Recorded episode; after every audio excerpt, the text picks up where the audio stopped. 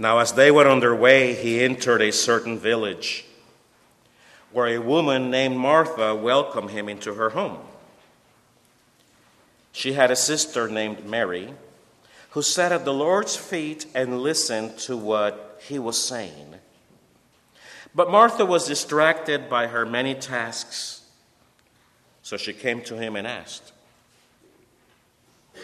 Lord, do you not care that my sister has left me to do all the work by myself?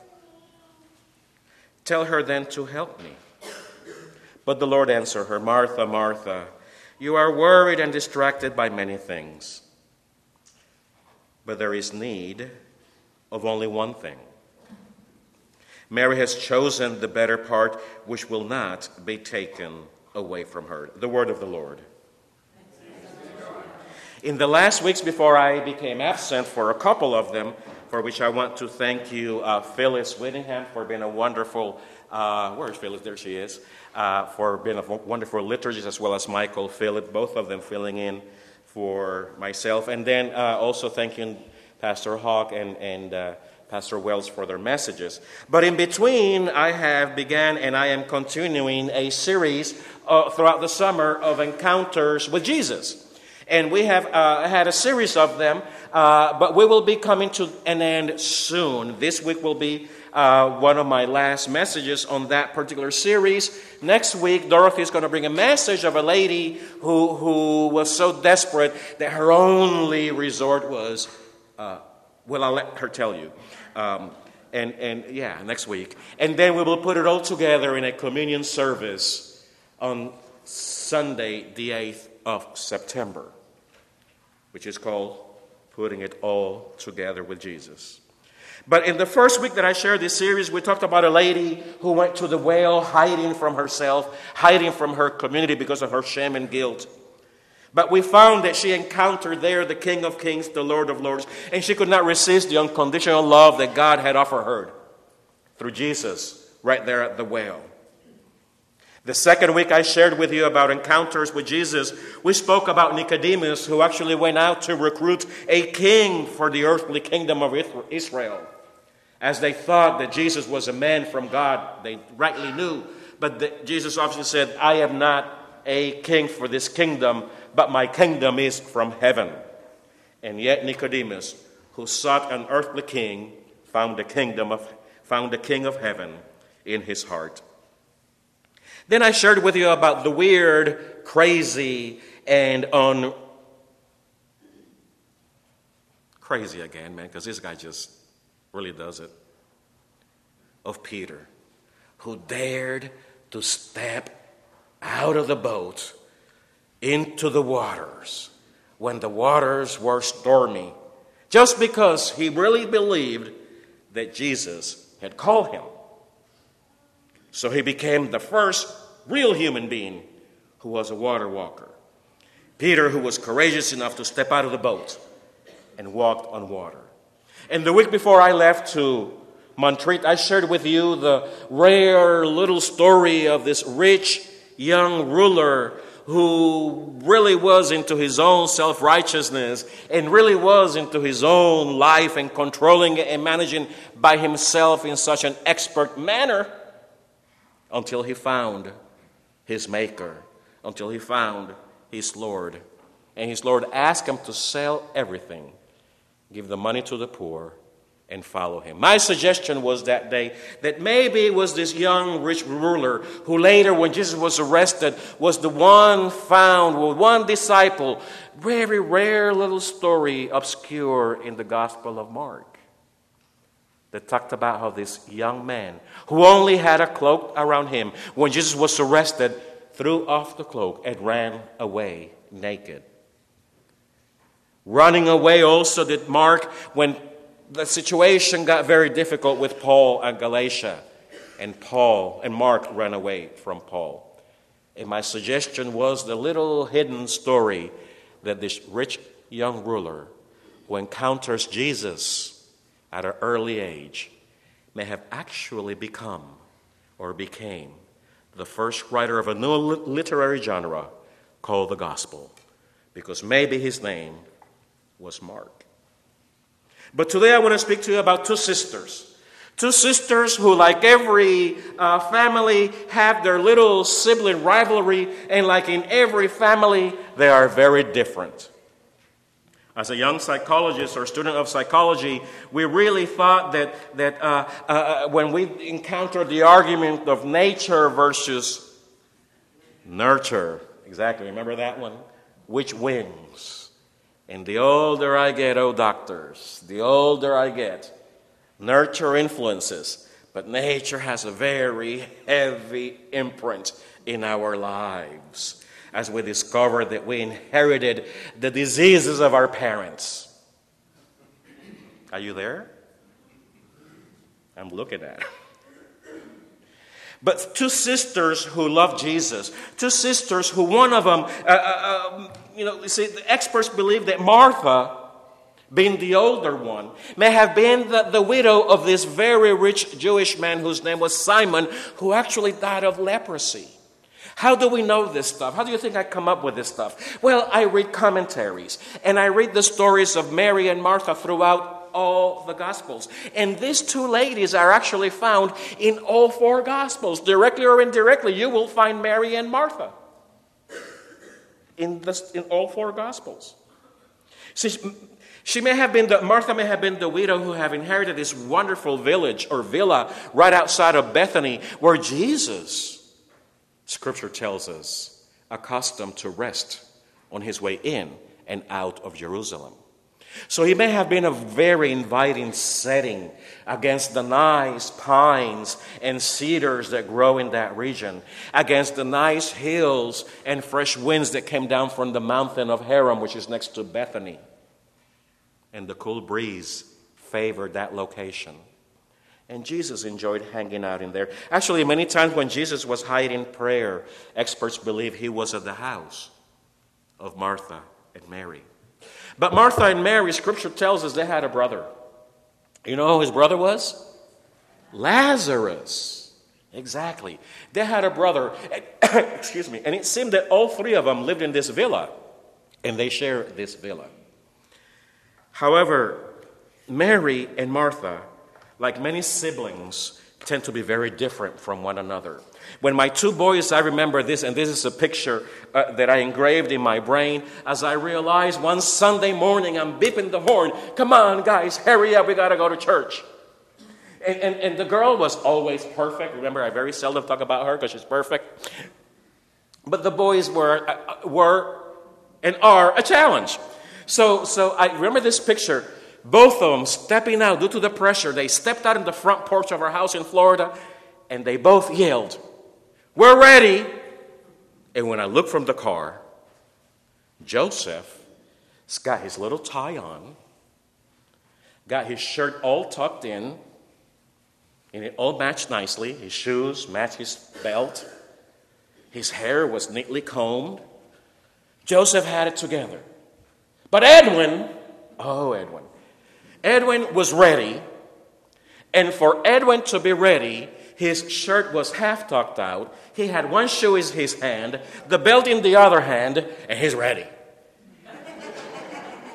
his hair hadn't even seen the light of morning yet, to say the least. Uh, but they were ready.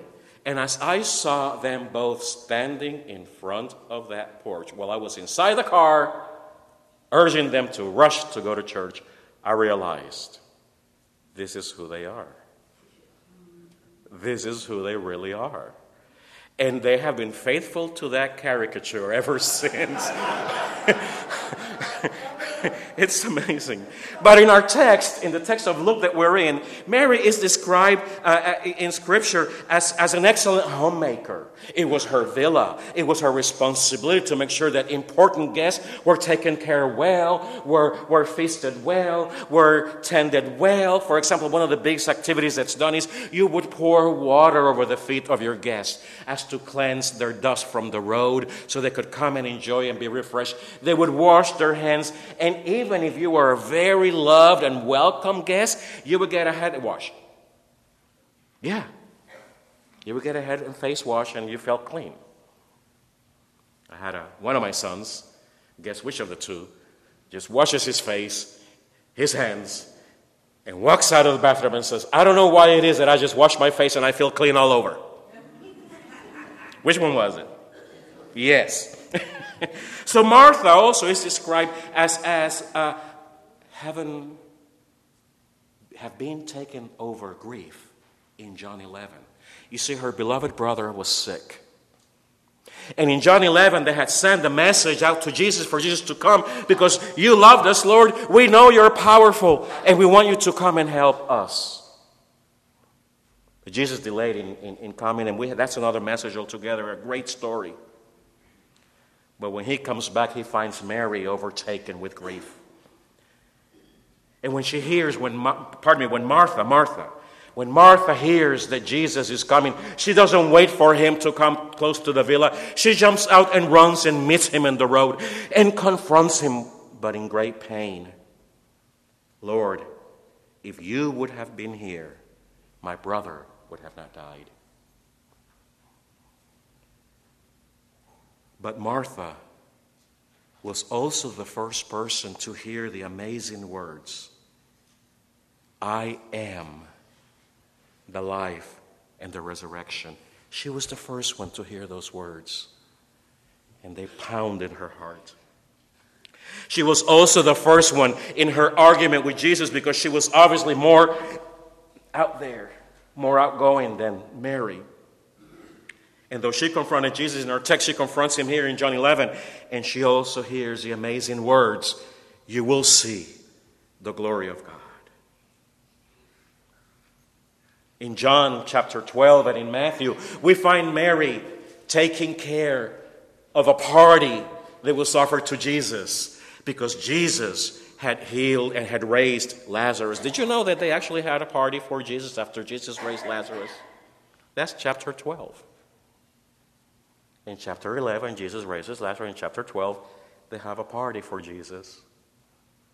And Martha Good old hostess Martha made sure that everything was prepared, that all the meals were ready, that all the juices and the, and the refreshing waters, as they were called in those days, were ready, that the wine was the best wine, that the lamb was the best lamb of the day, that the greens and the couscous and the baba ganoush and the tabbouleh was all fresh for the day. And she made sure that the guests of the party, well, were taken care of and well tended. You see, Martha believed and wanted a Jesus that she could understand. Martha wanted a Jesus that she could understand. My suggestion then is that Mary wanted a Jesus that would understand her. If Martha wanted a Jesus that she could understand, Mary perhaps wanted a Jesus they would understand her. And let me tell you why I say this. You see, Mary, on the other hand, is described uh, uh, as Martha's younger sister and perhaps unmarried sister of both Lazarus and Martha. Mary seemed to be a rebel.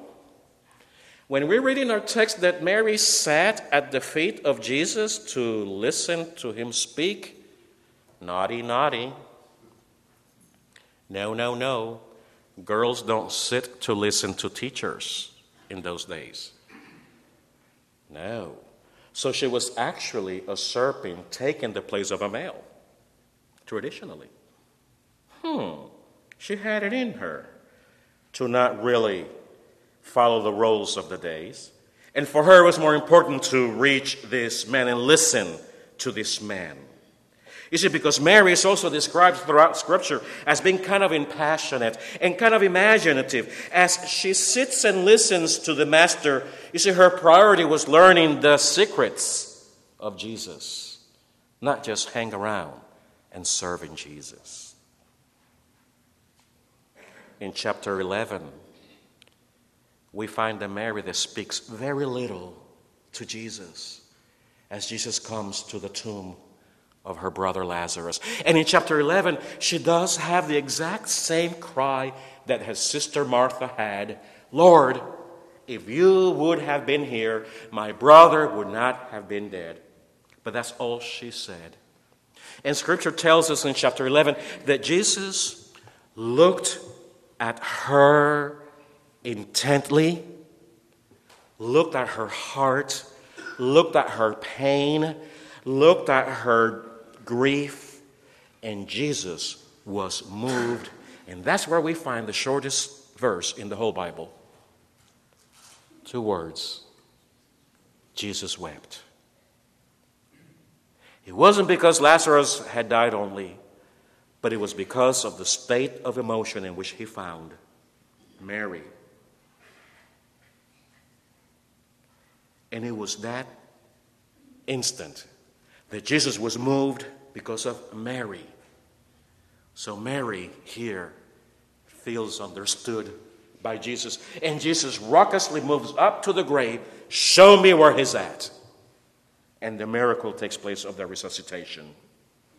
You see, if Martha wanted Jesus, they could understand her and she could serve him in practical, certain, concrete ways.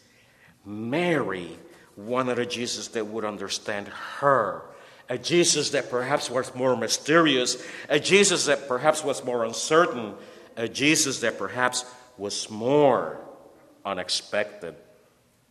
You see, the life of the disciples and every one of our lives needs both the certainty of life as well as the uncertainty of life. Many of the struggles we experience in our lives is because we cannot live a balanced existence between the certainty of life and the uncertainty of life. And may I suggest that the early church also experienced that when they were filled with the Spirit and powered by the Holy Spirit in chapter 2 of Acts, they also experienced the certainty as they devoted themselves to the apostles' teaching, fellowship, breaking of bread, and prayers.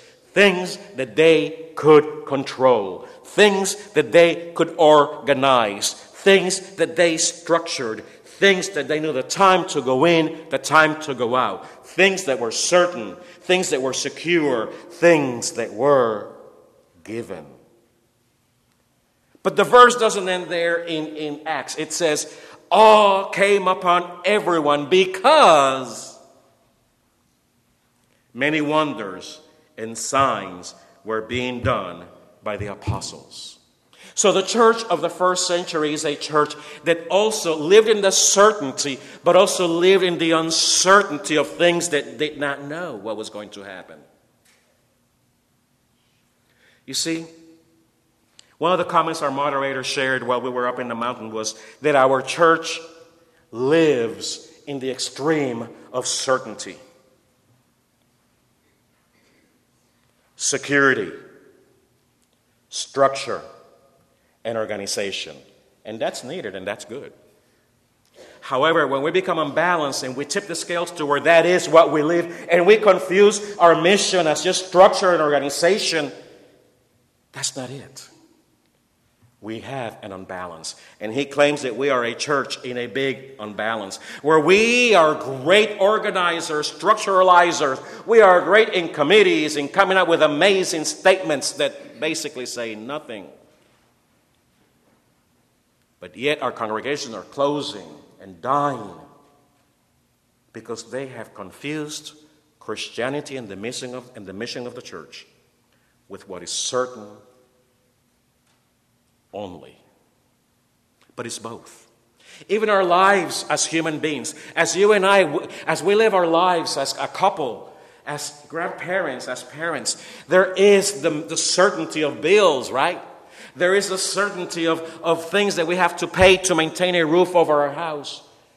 But the mystery of our relationships, by the way, we call it romance, don't we? And that's the mystery. And as I met a couple this week that had done something different that they had never done in the past or for a long time, like I, we never go to the movie together. I was encouraged when I heard this couple, and I met them in the street somewhere. I had not gone, my husband and I had not gone to the movies together for a long time. And they seemed to have been enjoying that time together.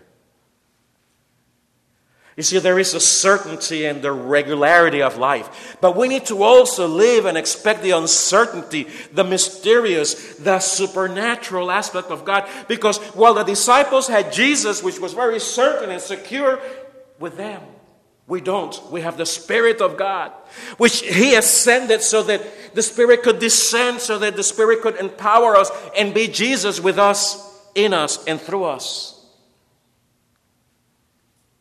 But because we don't have the physical Jesus, we make it up in structures. The life of the church requires both word, the written word, and the living word. The word and spirit are both needed, and Mary and Martha showed us that. If Martha relied mostly on the certainty, Mary enjoyed the uncertainty. If Martha relied on the security of doing, doing, and doing, which is good, Mary enjoyed the bliss of remaining, listening, and learning. Both are necessary for a healthy spiritual life. Both are necessary for a healthy Christian life. Both are necessary for a healthy church to grow. The certainty and the mystery of God moving amongst us. If it's so certain and measured and, and quantified, eh, it's another corporation, it's another institution. We both need guidance, and we both need the mysterious, the certain, and the romantic. The planned trip that turns into an amazing experience that changes our lives. We plan our visions, we plan our church, we strategize. But last Sunday, while I was learning that the mission of the church was more important than the rules and regulations, when I came down the mountain, I called the office, I called Yolanda. How's the fort? Monday morning. And she, oh, everything's fine, you know, but there was a baptism yesterday. Uh, what? Did you know that there was a baptism last Sunday here? How many of you know? Very good. How many of you know that that baptism broke every rule in the book of order? And you guys are laughing about it? Oh, oh. But you know what? It is precisely, you guys are at it. When I, I, I'm mean. And on Monday night, I arrived, and the, and the worship committee, worship and celebration team was meeting in the gathering room. And I walked in and, and, and I played a, a, little bit, and I said, Okay, uh, so is anybody going to tell me what happened here yesterday? And the room got real quiet suddenly. And, and I don't know, but I think a lot of hands were motioning to Pam Jones because she showed up. And Pam, comes along the machine and, and, and, and tells, So, are going to tell me what happened here yesterday? And I'm trying to keep a straight face. And she said, Well, it was amazing, Pastor. You should have seen this. Amazing, amazing. And all she kept saying was amazing, amazing, amazing. She was like stuck in amazing, amazing, amazing. And I said, Stop there, stop, stop, stop, stop. If what happened here last Sunday, if what happened here yesterday, I told her, and I'm telling all of you now, if what happened here last Sunday had a genesis, had a motivation, had a birth, in the love of God for a soul thirsty for God. And if it was moved by that love and moved by the Spirit of God, congratulations. We can fix the paper work later on. What none of them knew was that in my ordination exam, that was one of the questions the almost exact same scenario, and we know how to fix it. But if God is moving and the love of God is beginning to touch lives, this is what we're about. Doing the mission of God first. Because as our book of order states, and our Bible claims and asks us to do, is that the mission is more important than the structure. There's a balance there too. And I congratulate you. And this afternoon we'll fix it up constitutionally. But may I congratulate all of you for allowing the certainty not to stand in the way of the mystery of the moving of God, as God did with Mary and Martha throughout their lives. So it will be with all of us. Let us pray. Dear God, we thank you for your moving, and we thank you for you giving us your written word so that we may study. Uh, you don't even ask us to read it, you don't even ask us to study it, you ask us to dig into it, discern it, go deeper in it so that we may find the essence of your truth. Thank you for allowing us to be your servants. Thank you for uh, teaching us of the certainty of the gospel and yet the mystery of our lives, both of which carry us to your presence, with your presence, and of your presence. Thank you, Lord. And for that, we thank you and praise you. Amen amen.